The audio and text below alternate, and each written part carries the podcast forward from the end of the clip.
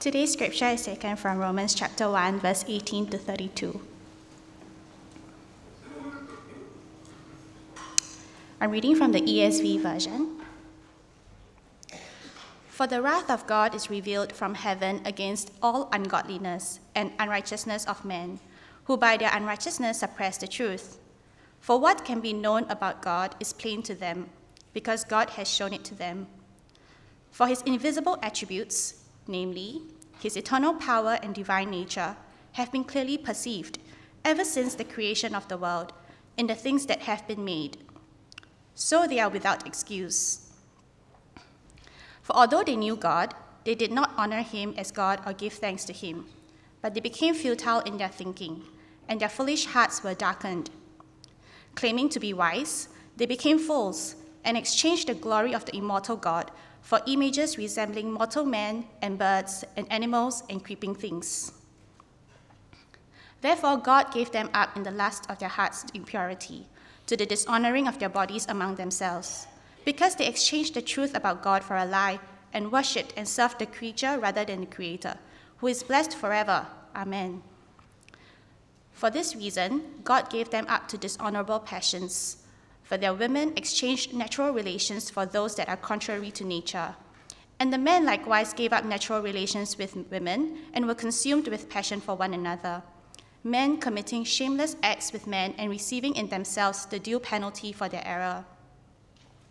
And since they did not see fit to acknowledge God, God gave them up to a debased mind to do what ought not to be done.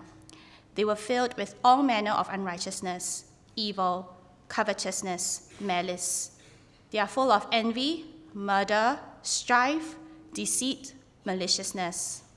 They are gossips, slanderers, haters of God, insolent, haughty, boastful, inventors of evil, disobedient to parents foolish, faithless, heartless, ruthless. Though they know God's righteous decree that those who practice such things deserve to die, they not only do them, but give approval to those who practice them. Thanks, Sarah, for reading God's word to us. Uh, let me pray for us in our time together before we look at the text together. Let's pray together. Dear Father, we thank you so much that you are a God who speaks. Indeed, you are a God who even warns. Father, we pray that you would uh, send your Spirit upon us, that you would convict us of sin, of righteousness, of judgment. Father, we pray that you humble our hearts before you so that we would come to you, recognize our need, and lay down uh, and, and trust in your Son, Jesus Christ. And we pray this in his name. Amen. The topic of sin is not a popular one. Uh, even churches are avoiding it. You know, I came across this interview uh, with a pastor in the States of a prominent church, and this is what he said about why he doesn't talk about sin anymore. You know, most people are beaten down enough by life, they already feel guilty enough. So, so he doesn't talk about sin anymore.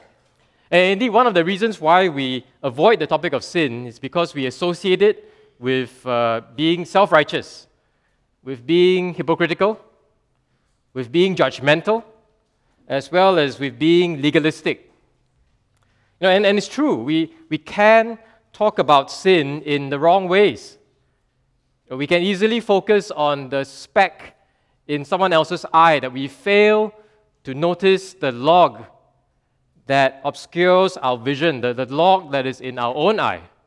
So, so it's true, we can talk about sin in wrong ways. You know, but, but does this mean that we should cast aside the doctrine of sin like a piece of old clothing that no longer sparks joy? I don't think so. You know, I put it to us that without a biblical understanding of sin, uh, we, we cannot make sense of what's wrong with the world. You know, and, and we know that there's something wrong with the world because we, we see it every, every week. We see it every day of our lives. You know, we look around and we see, we see brokenness everywhere. You know, we experience that brokenness ourselves in, in our own lives. We experience that brokenness in the lives of our friends, in the lives of our family members. You know, deep down inside, we, we know in our hearts that something's not right. Something's not right. You know, th- this world seems off. You know, so off, off, off center. And we, we know things are not what they're supposed to be. You know, on, on September 14th, 2001, just a few days after the 9 11 terror attacks, uh, Billy Graham, he, he preached a sermon in Washington, D.C. at the National Cathedral, and this is, this is a quote from his sermon. He said, We are reminded of the reality of evil. We're reminded of the reality of evil. You know, that's something that we try to put, you know, we try to sort of push aside in our minds, the, the thought of evil, sin. But, but every time something bad happens, I think we're reminded again of how real evil and sin are. You know, when, when we visit a doctor, when we, when we go to the doctor, what we want from the doctor uh, is an honest and accurate evaluation of our health. Right? You know, we, we, don't go there to, to listen to kind of nice words from the doctor. We, we want him to tell us truthfully what's wrong with us, even if the truth is hard to take. You know, unless we know what's wrong with us, you know, we won't know that we need help. You know, unless we know what's wrong with us, we, we won't know what remedy we need from the doctor. Indeed, as Jesus himself said, those who are well have no need for a doctor, but those who are sick, you know, they're the ones who would seek help. Now, the theme of Romans, as we've been going through, is the gospel, as summarized in chapter 1, verse 16 and 17. You know, it says, I'm not ashamed of the gospel. Paul says, For it is the power of God for salvation to everyone who believes, the Jew first and also to the Greek, for in it the righteousness of God is revealed from faith for faith. As it is written, the righteous shall live by faith. Now, these two verses tell us very clearly that the gospel is God's power to save. But why do we need to be saved? What, what are we being saved from? So, in order to understand what Paul is saying about the gospel, we, we, we need to understand why we need to be saved and, and what is it that we are being saved from. And this section in Romans that we're about to start on, you know, one, chapter 1, verse 18, all the way to chapter 3, verse 20, uh, Paul is giving us the reason for why we need the gospel you know, and what the gospel saves us from. And, and today we'll just be looking at a subsection in this longer section.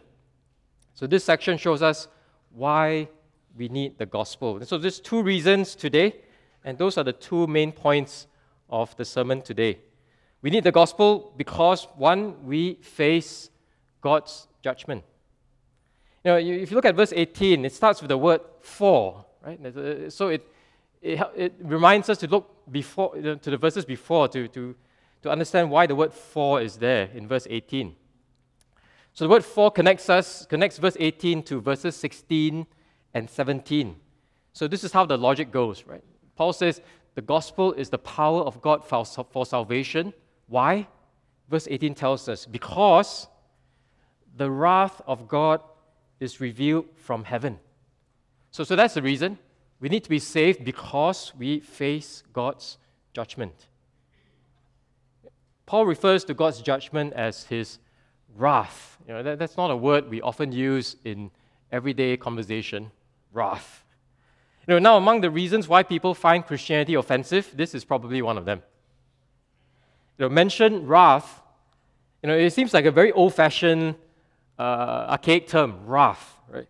You, we, we mention it, and people picture a God who loses his temper, a, a God who smites people in his anger. Right? That, that's the that's the picture of God we associate when we hear the word wrath. Now, who would want to believe in a God like that? A God who kind of loses it. This is, what, this is how we understand the wrath of God.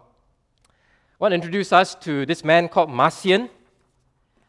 He was born in AD 85 and he lived uh, to AD 160. He lived just towards the end of the New Testament era, when, around, the times when, around the time when our New Testament was being written. So Marcion, he, he was the son of a bishop, and he liked the parts of the Bible that spoke of Jesus' love, right? So, so he enjoyed hearing about the mercy, the compassion, and the love of Jesus. What he didn't enjoy as much was the parts of the Bible that spoke of God's judgment. So, so what did Marcion do? He felt that he could improve Christianity, make Christianity more palatable to the masses by uh, editing his own Bible version.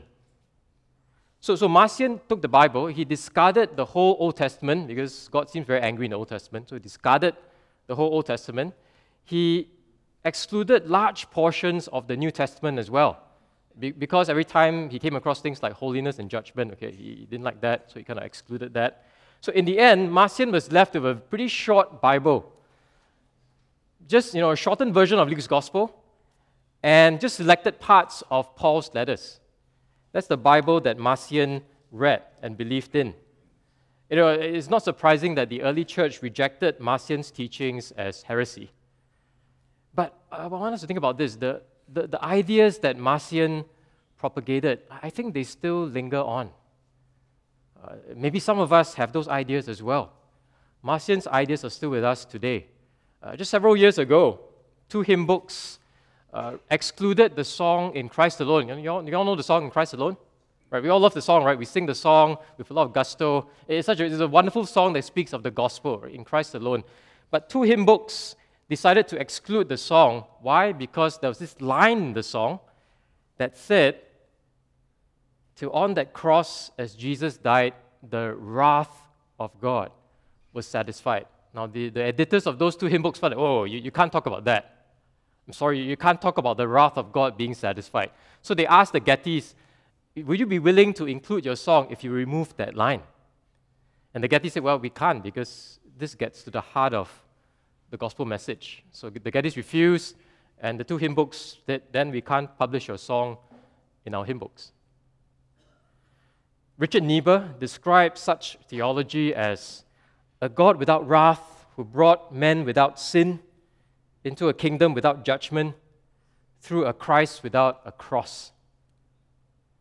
Now, God's wrath is not like our anger. You know, when, when we get angry, you know, we, we lose it, right? We, we often get irrational and uncontrolled in our anger. You know, our anger is often driven by self-centeredness, by pride, by hatred, by malice, uh, by a desire for revenge, a desire to show that our opinions are right. So we get angry. We, we attack people who disagree with us. God's wrath is not like our anger. In, in, in, fact, God's wrath is an expression of His goodness. God's wrath is an expression of who He is, that He is a holy God. And, and, and because God is good, He cannot be indifferent about evil. I, I think we understand that you know, if, if we, you know, if we're outside in, public, for example, and we, we, we see a parent with, with, a, with a kid who's kind of, this kid is just completely uncontrolled, right? Completely kind of disobedient, disrespectful, uh, what, what, you know, just imagine a really unruly kid. And if the parent just looks at the kid like, ah, so cute. yeah, it's okay, you know, it's just kind of expressing himself, it's fine. You know. I mean, what would we think about the parent? No, you can't be indifferent to the rebellion of your child. You need to take your child in hand and, and help your child to listen. Right? You can't be indifferent. To, to be indifferent would not make you a good parent, would not, would not make you a nice parent. It would make you irresponsible. And in the same way, if God were indifferent to sin, that would not make God nicer. I, I, I put it to us that if God were indifferent to sin, it would make God pretty frightening. Imagine a God who doesn't right all the wrongs in the world. Imagine a God who doesn't care if people are running off the reservation doing whatever they want. I think a God like that would be pretty frightening, especially if he's, if he's also all powerful. If God did not care about evil, we would not be able to trust him to right the wrongs that we experience. such a God, friends, would no longer be good. So, why is sin so sinful in God's sight? Why, why, why is sin such a problem to God that He has to judge it you know, with His wrath? And how many of you have been watching Marie Kondo? you know, tidying up on Netflix, uh, decluttering your life. You know, Chinese New Year is coming. It's a very good time to watch uh, Marie Kondo. Uh, you know, what, one of the things that Marie Kondo does is, you know, you, you kind of organize your life, right? You throw, throw out things that no longer spark joy, and you, you kind of learn how to fold clothing really nicely, how to only have 30 books, uh, 30, sorry, sorry, not 30, 30 books. Uh, so imagine that you decide to Marie Kondo your life, right? So, so you kind of spend a lot of time, you spend weekends kind of tidying up your rooms in your house, folding your clothing vertically so you can see them very nicely in your wardrobe, not stacking. Stacking is bad. So you do all that. You spend, you spend hours and days just doing a, the whole Marie Kondo of your house, and everything is really, really tidy. So when you go into your house, you feel at peace, right? You feel, wow, this, I, I feel joy. I feel joy coming from my clothing. Right? I, feel, I feel that this is right, right, right? You feel really at ease and happy in your house. Then you have your young cousins come, or your, your young nephews and nieces come in, they, they run through your house and they deconstruct your Marie Kondoing. Right? Your, your, your clothing's in a mess, everything is messed up, new things are introduced, it doesn't look good. Right? They, they mess up your house basically. How will you feel? Like, it's like, I've, I've spent all my time and effort making sure things are really nice and orderly, and, and these nephews and nieces of mine come in during Chinese New Year and they mess everything up. My house is a mess. It's no longer peaceful. It's no, it no longer gives me joy, right? I, I feel frustrated, right? Friends, if, if we can get upset because our house is made messy, imagine how God views this broken world. Right? He, he's, he's created this world good. We've come into this world, like, like those unruly nephews and nieces, and we've turned things upside down. That's what sin has done to this world. It's taken what, what is good in God's sight, you know, as we read in Genesis 1, it is very good. And it, it's turned it on its head. It's messed up everything. It, it sin breaks, uh, you know, you know this, this idea of shalom you know, the Bible talks about this, this idea of shalom, which refers to a state of perfect peace, a, a state of uncorrupted joy, a, a state of pure delight. So God created the world and it was shalom. It, it, it was really, really good. And, and sin has messed things up. Now, one, one Christian writer wrote, God hates sin not, not just because it violates his law, but more substantively because sin violates shalom. It, it breaks the peace, it interferes with the way things are supposed to be. Now, this is why God says, uh, this is why Paul says in Romans, God's wrath is revealed against all ungodliness and unrighteousness of men.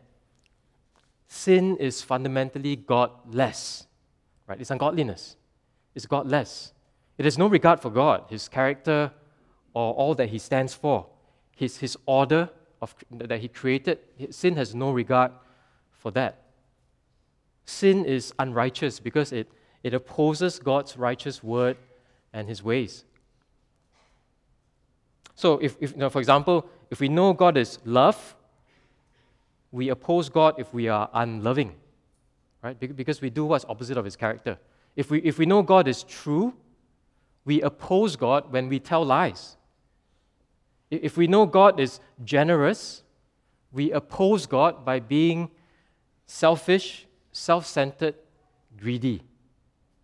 If we know God is faithful, we oppose God when we break our promises by being faithless.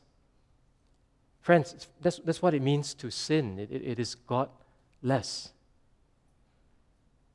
You know, when, when we drive faster than the speed limit on the road, right, we, yes, we, we break the law, But, but when we drive faster than the speed limit, we, we, we don't do it because we are personally opposing someone, right?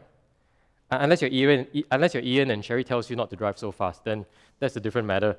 But, but generally speaking, we, we, we break the law, but we're not, it's not personal. But, but friends, sin isn't like that.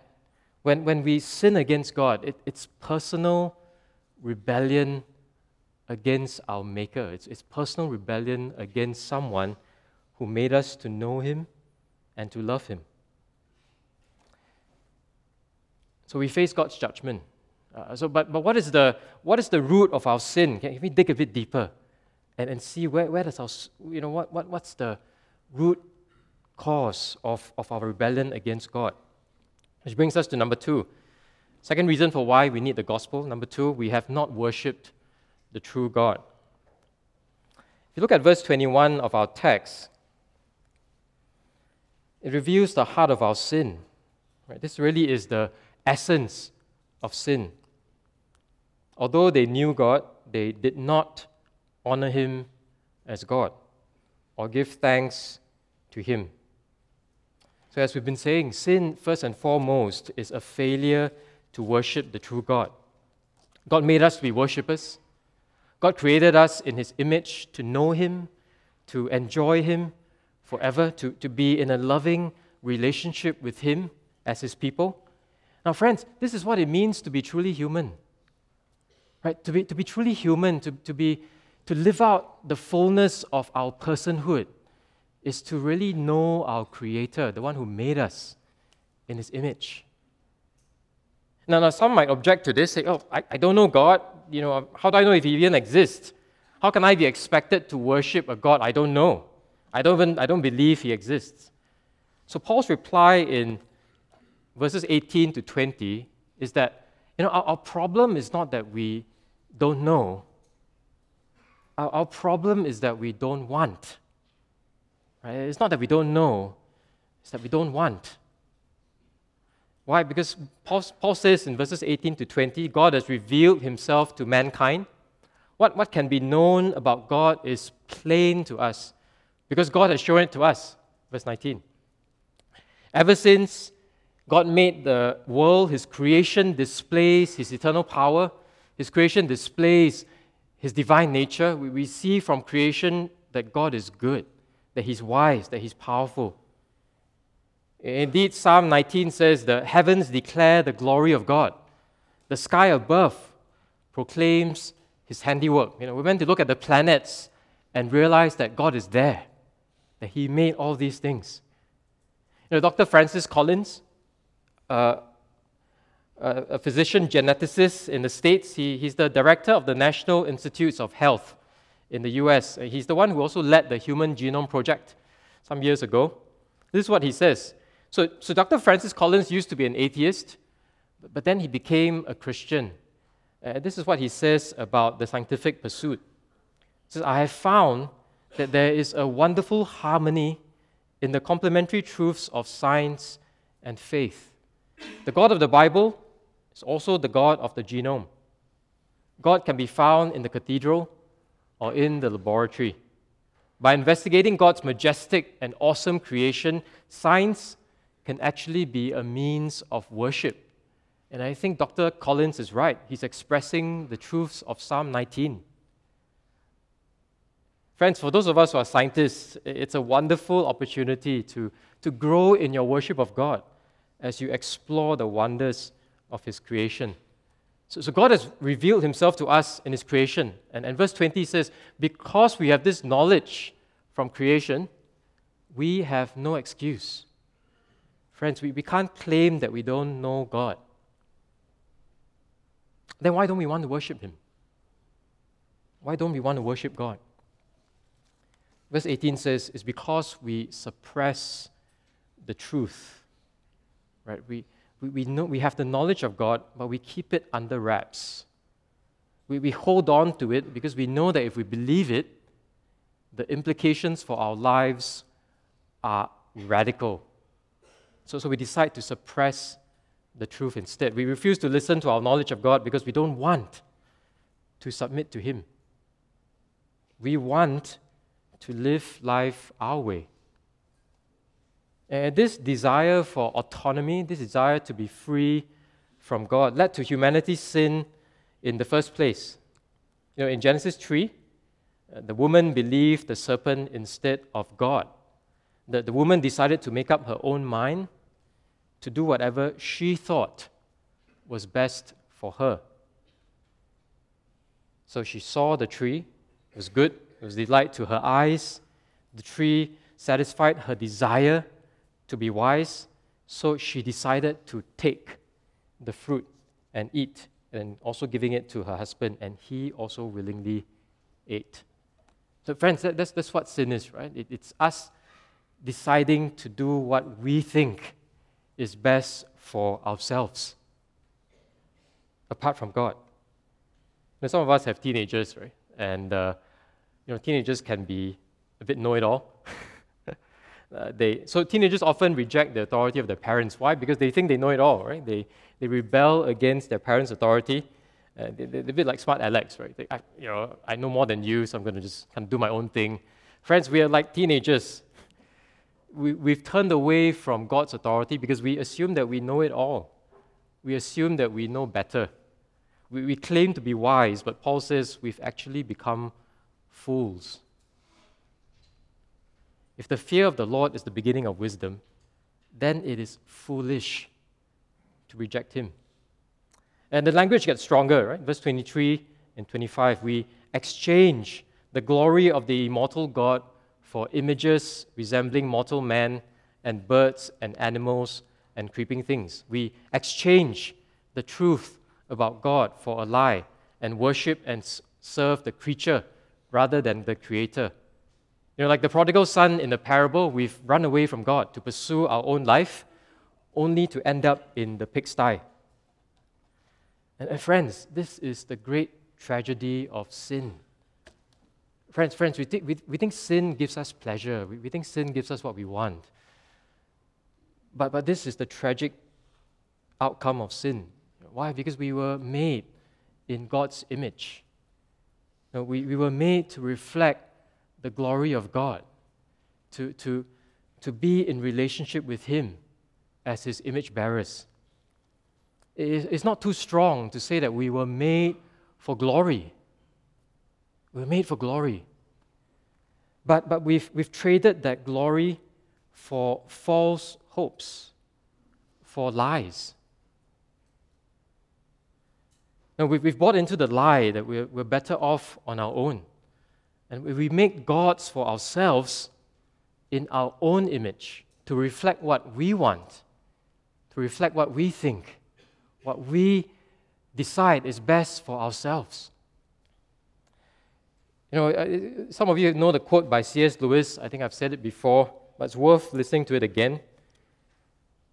Now, we are, C.S. Lewis says, we are half hearted creatures uh, can I have the next slide as well? We're half hearted creatures, fooling about with drink and sex and ambition when infinite joy is offered to us. Like an ignorant child who wants to go on making mud pies in the slum because he cannot imagine what is meant by the offer of a holiday at the sea. Friends, we, we are far too easily pleased. I mean, you look at those pictures, what, what would you like?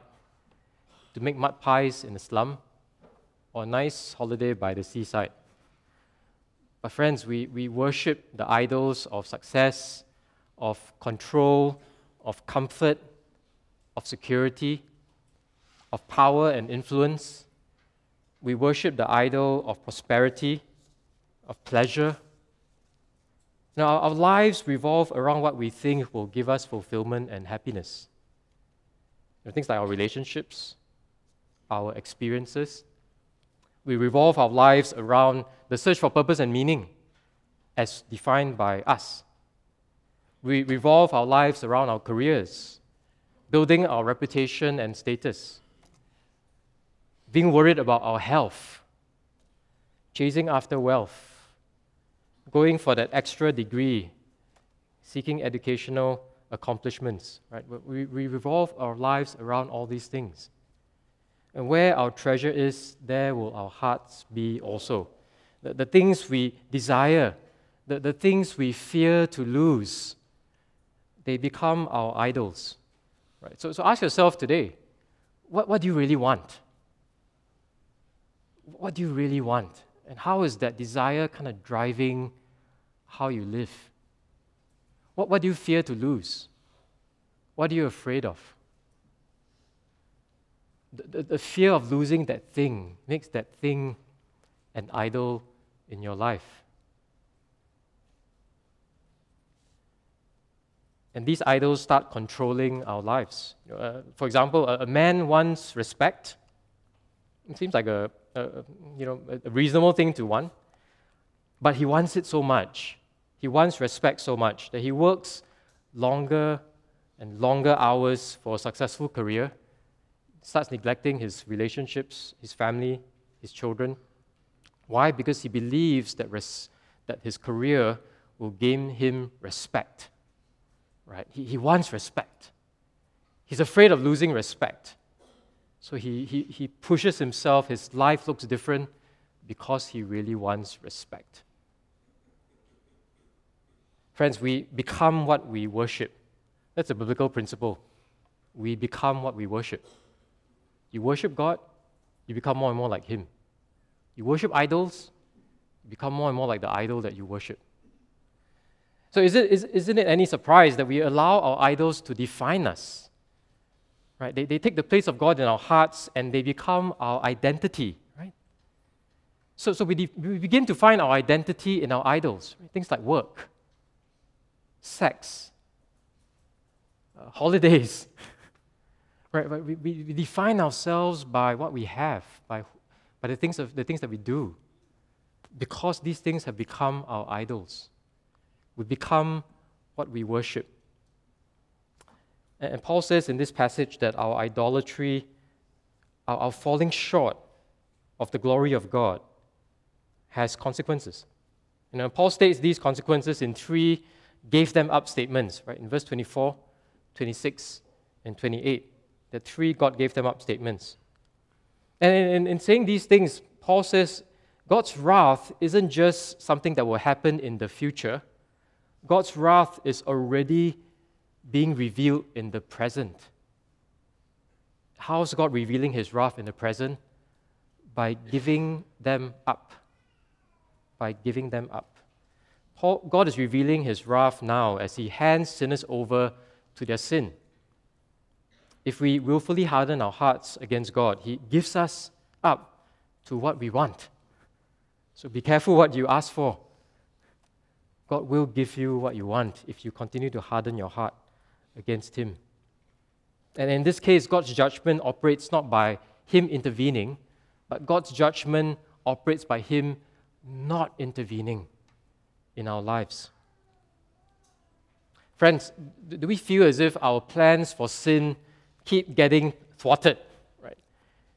Do, do we feel as if what we want to do keeps getting frustrated? Now, is there a secret, long cherished sin in our lives that has been found out? Friends, if, if, if, you, if, if opportunities to sin have been taken away from you, friends, this is God's mercy in your life. This is God's mercy in our lives. He's, he's intervening in our lives to keep us from continuing in sin. According to Romans 1, judgment means God doesn't intervene. He allows us to continue going further and further and further away from Him. Friends, if, if God is frustrating your plans to turn away from Him, you know, if God is keeping you from running away from Him, friends, that is a mercy from God. T- turn back to Him. Turn back to Him now. Eh, don't, don't take that for granted. So the first consequence of idolatry is sexual immorality. Verse 24. Therefore, God gave them up in the lusts of their hearts to impurity, to the dishonoring of their bodies among themselves. Friends, sex- sexual sin is all around us. Uh, I, I think some of us struggle with sexual sin as well.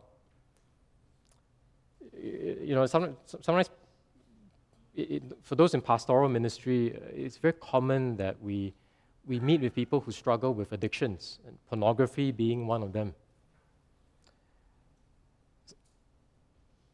there are people who struggle with having sex outside of marriage, you know, premarital sex, extramarital sex.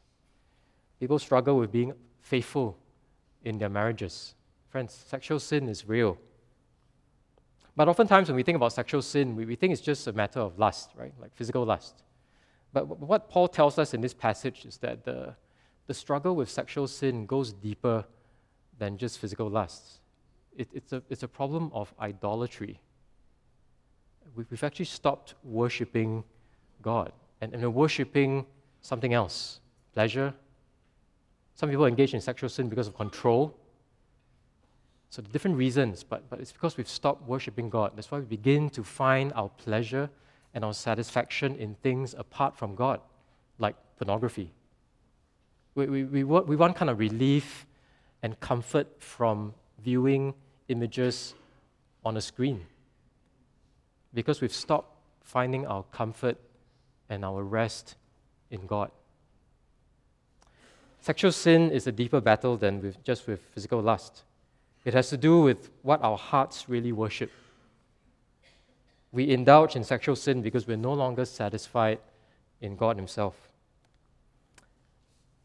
Paul mentions another related consequence of idolatry in verses 26 and 27. It says, God gave them up to dishonorable passions, for the women exchanged natural relations for those that are contrary to nature.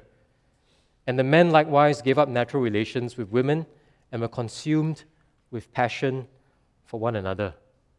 Uh, friends, friends these, these are really, really challenging verses, especially in the light of current debates about homosexuality. But, but I believe these verses are very plain, that just a very honest, careful, plain reading of the text tells us that all homosexual practices, whether by men or by women are sinful in God's sight. And, and the Bible calls such practices contrary to nature. We, need to, we need to understand what this means, right? Because we can misunderstand what this phrase means contrary to nature. This doesn't mean, it does not mean, what we think is natural. Right? So someone, someone might feel that, oh, being a homosexual is natural to me. Right? So it doesn't mean that. Or, or someone might feel that, oh, this, this is so unnatural, yuck. It doesn't mean that either. No, nature or unnatural means homosexuality goes against God's design for men and women. Why? Because God, God designed sex to be a gift, to be enjoyed in the context of marriage between one man and one woman. So, so that's God's good design for creation. So, to understand why homosexuality is wrong, we need to understand why marriage is so good in God's design. Right? That, that's where we enjoy the good gift of sex between one man and one woman married in a covenant relationship. So, so these verses are very plain that, that the Bible forbids homosexual practice, that it is sinful in God's sight. It, in fact, Paul listed here as, as an evidence that God is giving people over to their sinful desires when they indulge in these acts. But, friends, we, we must be careful as we read these verses. While, while these verses clearly teach that homosexuality is a sin, they do not justify homophobia. What, what's homophobia? It's the fear and loathing of homosexuals. Homophobia is also sin in God's sight because it doesn't love someone made in his image. So, Paul doesn't highlight homosexuality because it is worse than other sins. Remember, in the context, Paul's point is to show that all sexual sin, both heterosexual as well as homosexual, is the result of idolatry, the idolatry of which all of us are guilty. Friends, all these sins have a common root, and that's idolatry. In, in this sense, all sin is unnatural because it goes against God's intent for His creation.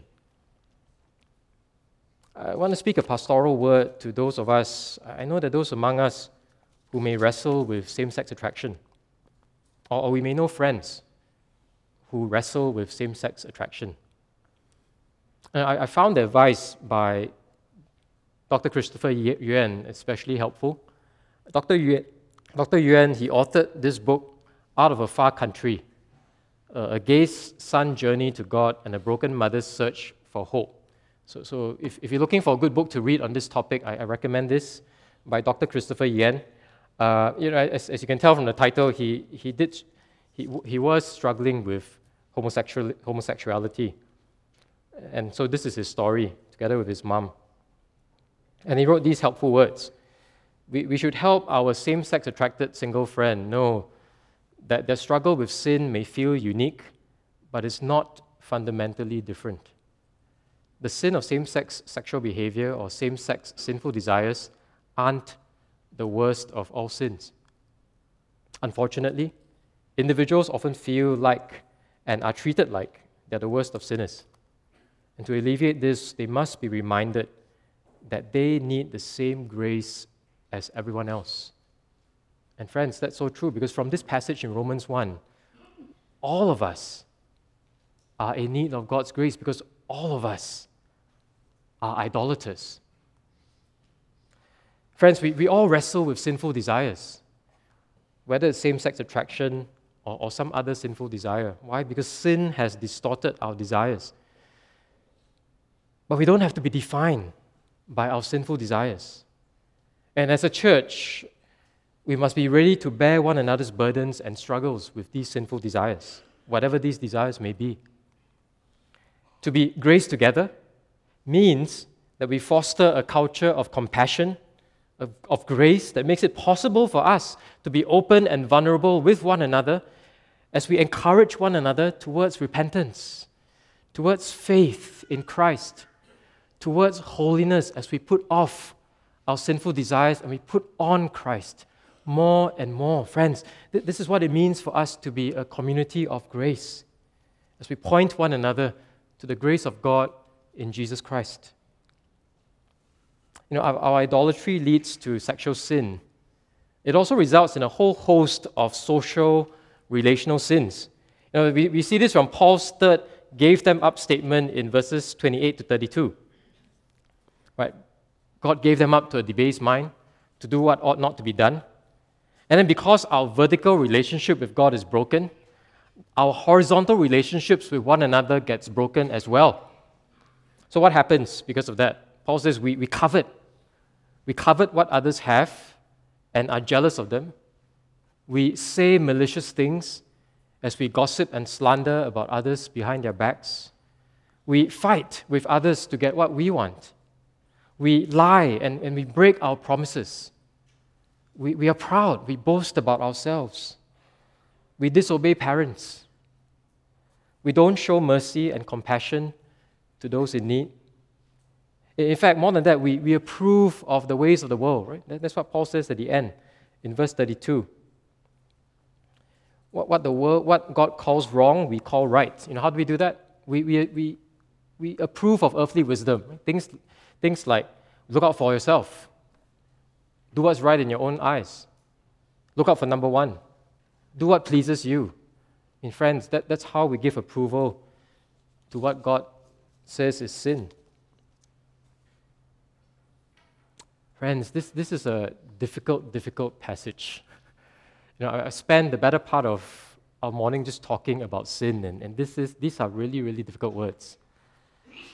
Why, why is this passage here in, in the Bible for us? Why is this here? You know, it's a difficult thing to, to, to listen to. It's like going to a doctor's appointment and just being told bad news, right? Why is this here? Friends, God is wounding us in order to heal us. He convicts us of our sin so that we see our need for the gospel and look to no one else, not to ourselves, we look to Jesus Christ alone. And as we've just sung this morning, Jesus died on the cross, bearing God's wrath on himself so that our sins can be forgiven if we trust in him. And friends, the good news is that this Jesus, he rose from the dead so that we can receive the sin defeating, death defying, life transforming power of his resurrection life. And God calls us to turn, to turn, to, to repent, to, to agree with him, to, to see our own sinfulness and say, Yes, God, you're right. This, Romans 1, this is me. This is me, God. I'm no longer hiding. I'm no longer giving excuses, but this is me. You're right. God, help. Help. Friends, this is why Romans 1 is in the Bible for us. This, friends, is, is how we should be responding to these verses as we hear them. We are sinners who need saving. God is able to save us. Rosaria Butterfield was a tenured English professor at Syracuse University in New York. So Rosaria was a skeptic of all things Christianity. You know, she was vehemently opposed to Christians. She was in a committed lesbian relationship and was happy as in her relationship. In fact, her, her academic specialty was queer theory, a, a postmodern form of gay and lesbian studies. Then God intervened in Rosaria's life. She met a pastor, uh, her, her neighbor actually, uh, Pastor Ken Smith and his wife Floy. So, Pastor Ken and his wife Floyd, she, they invited Rosaria over to their home, just, just for regular meals, just, just to chat, just to talk. You know, they, they weren't pushy or anything. They, they patiently and lovingly answered her objections and questions. They, and they didn't just tell Rosaria about Jesus, they reflected his grace, mercy, and compassion to her. How? Simply by being hospitable, simply by opening up their home to her for meals.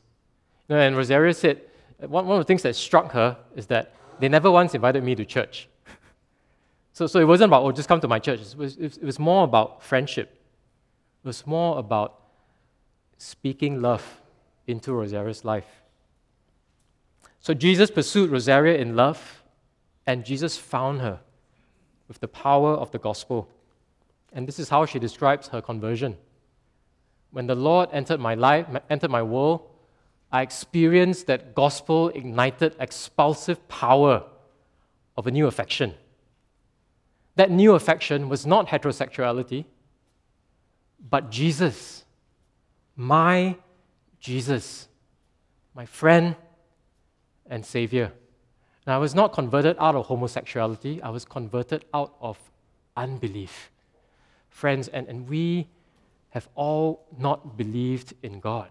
But, friends, even as our sin is great, the power of the gospel is greater still. And this gospel is our only hope.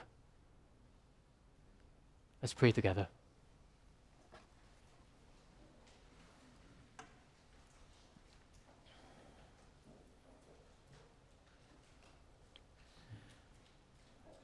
Gracious Father, we thank you for your word, uh, even a difficult word like this. Father, as we come to this text, we are confronted with our sinfulness. And, and we recognize that all of us, all of us, have fallen short of your glory. We've not worshipped you as we ought. We've not loved you as we ought. We've not loved one another as we ought. Father, we pray now that you would search our hearts. We pray that you would bring your word to bear on our lives. Father, may your spirit work powerfully. Open our eyes to see your holiness. Open our eyes to see our sin. Humble us before you, Lord. Turn our hearts to you. Oh, Father, there's some of us here who, who cherish sins that we've not repented of. Father, we pray that you would not allow us to continue in sin, but that you would intervene by your mercy to turn us back to you. May, may, may this moment, even now, be the moment that we repent and turn. Oh, Father, search our hearts in, in the quietness of this moment. Draw us to your Son by your grace. Help us, Father, for we need your help. We ask this because Jesus is loving, because he is merciful. We ask this in his name. Amen.